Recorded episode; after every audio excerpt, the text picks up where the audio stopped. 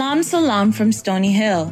This is the Rorshok Ethiopia update from the 21st of April 2022. A quick summary of what's going down in Ethiopia. Russia's invasion of Ukraine is nearing its second month with no end in sight. Two weeks ago, on the 7th of April, the General Assembly of the UN voted on whether or not to suspend Russia from the Human Rights Council. 93 nations voted in favor of Russia's suspension, while 24 voted against it, including Ethiopia. The spokesperson of the Ministry of Foreign Affairs, Ambassador Dina Mufti, said that Ethiopia does not believe in isolating nations. He said that there was no benefit in suspending Russia and that Ethiopia wants the war to end peacefully. He concluded his speech by reminding everyone of Ethiopia's close relations with Russia. Speaking of the war, this past week, a lot of Ethiopians have been gathering just outside the Russian embassy in Addis because it was said on social media that Russia was hiring Ethiopians who were willing to fight in the war. The embassy's press attache said that the claims were false and that the people that came to the embassy were there to show that they were on Russia's side. The Ukraine embassy in Addis also said its say on the matter. The embassy said that if an Ethiopian died because of this war, it would be very tragic for both Ukraine and Ethiopia. Back home in the conflict up north, there was good news. On Thursday the 14th, the World Food Program, WFP, confirmed that 50 trucks containing 1,000 tons of cereal, 700 tons of health and sanitary equipment, and 150,000 liters of oil reached Tigray's capital, Mekelle. The food will be distributed to western and northern Tigray this week. The program plans on reaching 43,000 people that are in urgent need of food. The WFP also said that it is willing and ready to continue helping. The U.S. took note of this and thanked the government and the Tigray's People's Liberation Front for allowing the donations to go through. However, it also urged them to end the conflict once and for all. In related news, Ethiopia was voted as a member of the executive board of the WFP. Even though the WFP and other donors are helping a lot, it seems like it's no match for the dire circumstances in Tigray. The Associated Press report that because of a shortage in medical supplies, 141 patients died in the hospital in Mekelle. 60 died of kidney failure due to dwindling dialysis supplies and 81 because of the oxygen shortage. On top of that, the UN says that 90% of Tigray's residents need humanitarian aid. A few weeks back, we told you about the controversial national exam and the Amhara region's Education Bureau delegation that discussed the students' results. While the Ministry of Education revealed on Monday the 18th that students from areas that are at war can take the exam again this year. The ministry also decided to allow students from the Amhara region to take the exam again because of the technical mistakes made while marking the papers. The ministry also decided to admit more than 4,000 students who had scored more than 50% from the Amhara Amhara region who weren't previously eligible for university placement. The ministry explained that universities will expand their capacities to admit these students who'd been affected by the war in the northern parts of the country. Students admitted can check in which universities they've been placed by the end of this week. Speaking of controversies in education, there were some serious backlash this week after some schools in Addis did not allow Muslim students to leave school to say their afternoon prayers. The students had to leave and say their prayers during school hours because of the Ramadan fast fasting season,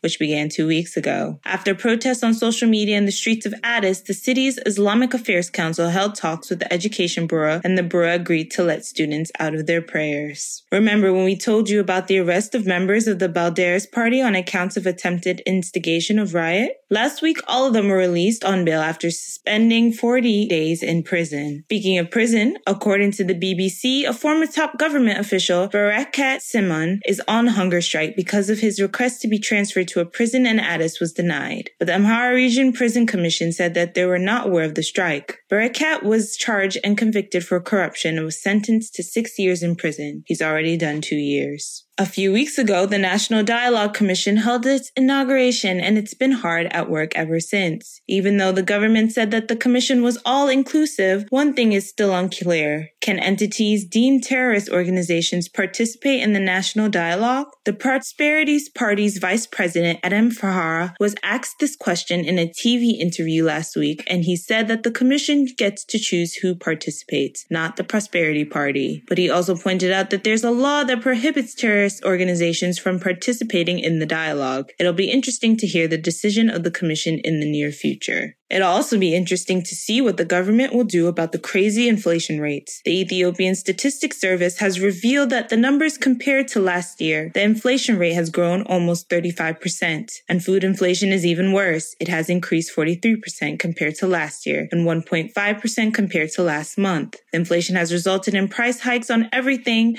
cereals, edible oil, soft drinks, coffee, and many other products. Speaking of coffee, the Ethiopian Coffee and Tea Authority revealed on Friday the 15th that Ethiopia has exported almost 900 million US dollars worth of coffee in the three quarters of the 2021-2022 fiscal year. How much coffee was exported to generate this huge amount of revenue? The authority's deputy director Shafi Umar said it was 210,000 tons. Ethiopia is the world's fifth largest coffee exporter.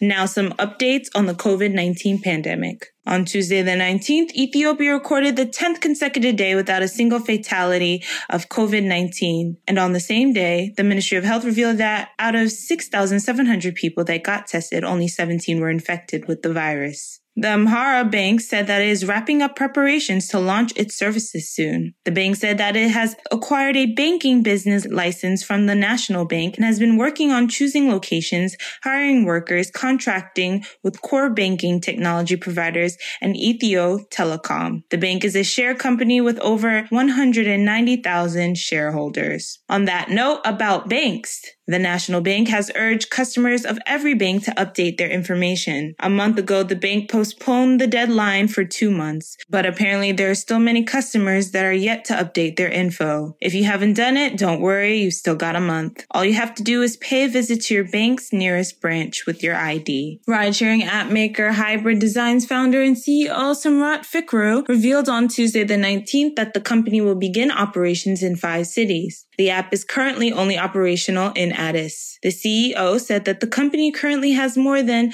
42,000 drivers and 50 billion birr or 1 billion US dollars worth of cars registered. Ride is a ride sharing app similar to Uber, founded seven years ago. The whole week was spent without hugging or kissing amongst Ethiopian Orthodox Christians to commemorate the pains of Jesus Christ. On the 22nd, Good Friday will be celebrated to commemorate Jesus' crucifixion. On Sunday the 24th, Jesus' resurrection will be celebrated. We'd like to wish you a happy Ethiopian Easter.